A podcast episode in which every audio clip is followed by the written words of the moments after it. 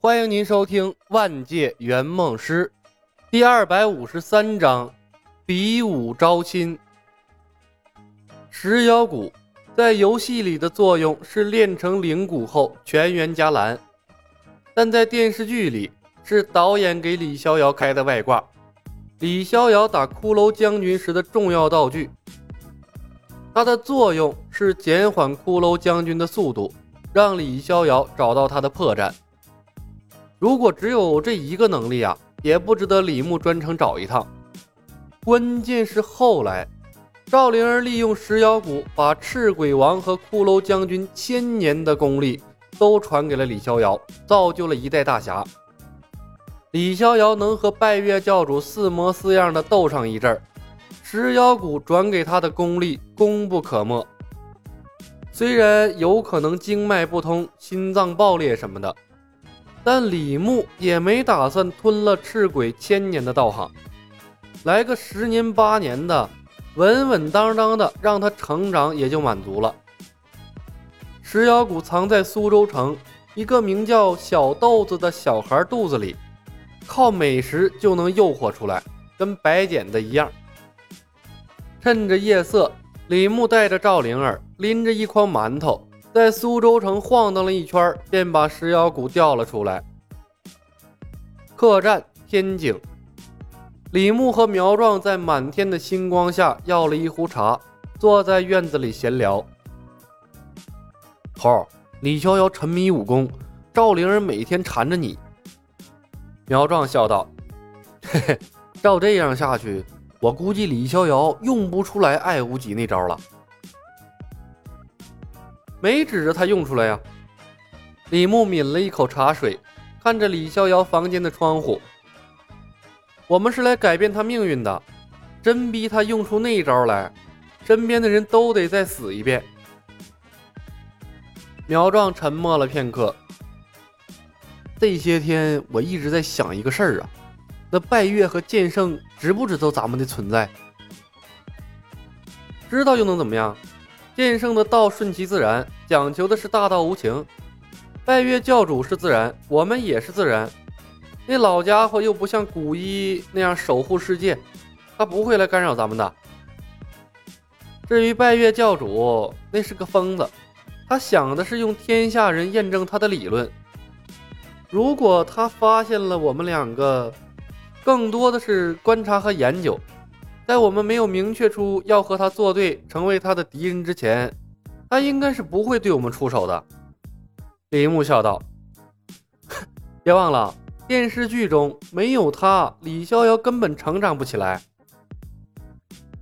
大科学家石杰人呐。”苗壮摇摇头，叹息了一声：“哎呀，可惜生错了年代。”是啊，李牧抬头看了眼天空的月亮，笑着说道：“哼，十年前出现在南诏国的李逍遥，让拜月教主发现了时间闭环，进而开始诱导李逍遥成长。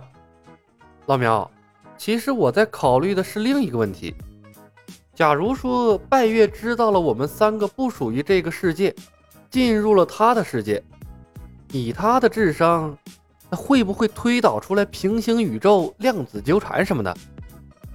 我操！苗壮一头黑线，可别！如果真被他研究出量子力学了，那剑圣下山估计都灭不了他了。李牧意味深长地看了一眼苗壮，岔开了话题。对了，李逍遥今天教了老陈什么武功？苗壮撇嘴：逍遥心法。李牧一愣，啥？在他的印象里，他搜集的武功里绝对没有这门功夫啊！逍遥心法，苗壮重复了一遍。我估计是李逍遥自己创造的，拿老陈做实验呢。我操，人比人要死，货比货要扔。他们这边还盘算着怎么投机取巧的提升功力。李逍遥一个学武没几天的人，已经开始自创武功了。把李逍遥扔进风云世界，那得他妈甩无名八条街吧！忽然间，李牧意兴阑珊，把茶杯丢到了桌子上。不聊了，睡觉去。养足了精神，明天把林月如和刘晋元拉到队伍里，咱们前期的人员配置就齐活了。次日，林家堡比武招亲的擂台，林月如英姿飒爽地站在擂台上，看着下面一群歪瓜裂枣、气鼓鼓的，恨不得把他们一个个都碎尸万段。李逍遥一行五人的出现，立刻在人群中引起了一阵轰动。双胞胎常有，但长得一模一样的三胞胎可不常见。有时候，三胞胎在古代可是会被称为祥瑞的。更何况，李逍遥的样貌长得本来就不差。虽然没有了之前的铺垫，但林月如的目光还是第一时间被李牧三人吸引了过去。他的脸上甚至划过了一丝惊奇之色。如果不是站在擂台上，他十有八九会跑过来凑凑热闹的。竟然没人要到需要比武招亲，还是我家灵儿可爱多了。李逍遥嘻嘻哈哈的点评台上的林月如。赵灵儿微微一笑，转头看向李牧：“小白哥哥，一会儿你们会不会上去比武啊？”“呵呵，我不会，陈瑜会。”李牧笑道：“来到擂台之后，陈瑜的目光就没离开过林月如。他握紧了拳头，就好像粉丝见到偶像一样，一脸的激动兴奋。嗯，老陈要上台？”李逍遥一愣：“小白，别开玩笑了，老陈那三脚猫功夫上去就是白给，那女人的功夫可不比我差。”说话的功夫。林月如已经打败了苍蝇男、小侏儒两个人，俱都是一招秒杀。紧接着，斯斯文文的刘晋元出场，笨手笨脚的登上了擂台。人群中顿时传出了一阵支持状元爷的吆喝声。李逍遥愣了，连状元都要来娶这个凶女人，他有那么好吗？重要人物都出场了，李牧笑笑：“大哥，咱说好了，等会儿不管发生什么事儿，你都不许出手。你已经有灵儿了。”李逍遥白了李牧一眼，伸手刮了下赵灵儿的鼻梁：“哼，放心好了，不用你提醒，这一点我比你清楚，我才不会对不起我的灵儿呢。”赵灵儿甜甜的对着李逍遥笑了笑，几句话的时间。刘晋元也被林月如逼下了擂台。林月如看李逍遥等人没有上台的意思，轻蔑地看着他们的方向，在台上啊气焰嚣张的叫嚣：“连我这样一个女孩你们都打不过，你们这一群男人就是窝囊废！”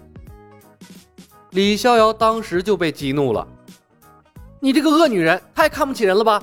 什么男人都是窝囊废，气死我了！”我今天非要代替天下的男人教训教训你，林月如，来呀，有本事你上来呀！李逍遥，我，赵灵儿伸手拉住了李逍遥的胳膊，逍遥哥哥，别忘了小白哥哥说的话。哼，我不跟你这个恶女人一般见识，打赢了你还要娶你呢，就你那三脚猫的功夫。我的徒弟老陈上去都能打败你。李逍遥眉毛一扬，肩膀拱了下陈瑜，是不是啊，老陈？是的，我能打败你。陈瑜看着林月如，涨红了脸，憋出了一句话：“大方点儿洒脱点儿上擂台。”李牧低声在他背后说了一句话，把他往前一推：“有我呢，把心放肚子里。”嗯。陈宇点头，分开了人群，义无反顾地走上了擂台。爱情啊，给了他最大的力量。打败他，打败他！陈宇好似一个英雄一般站了出来。看热闹不嫌事儿大的人们再次爆发出了热烈的欢呼声。可当陈宇像刘晋元一样笨手笨脚地爬上擂台的时候，欢呼声戛然而止。他们要看的是精彩的比武，不是想看废物被虐呀？这又来一个不会武功的废物！林月如眼睛一瞪，肺都要气炸了。他感受到了前所未有的羞辱。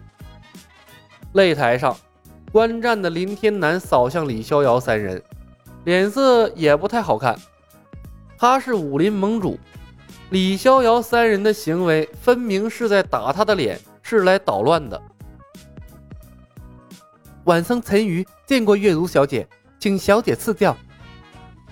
陈瑜学着古人的样子，向林月如做了个揖，深吸一口气。手指向前，他摆出了御剑术的起手式，这是他最熟悉的招式。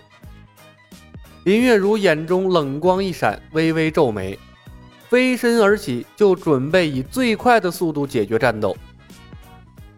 刷，李牧一发贤者时间刷到了他头上，同时喊道：“老陈，机会给你了，上，打败他！林家的乘龙快婿就是你了。”林月如眼神空洞，而且迷离，似是看着陈宇，又像是没看着他，脸上还一副陶醉的表情，出尘而立，浑然不知身在何处。陈宇本已经做好了挨揍的准备，可看到林月如好像突然变傻了一样，他也呆住了。他回头看了一眼李小白，微微皱眉，竟然没有趁机出手。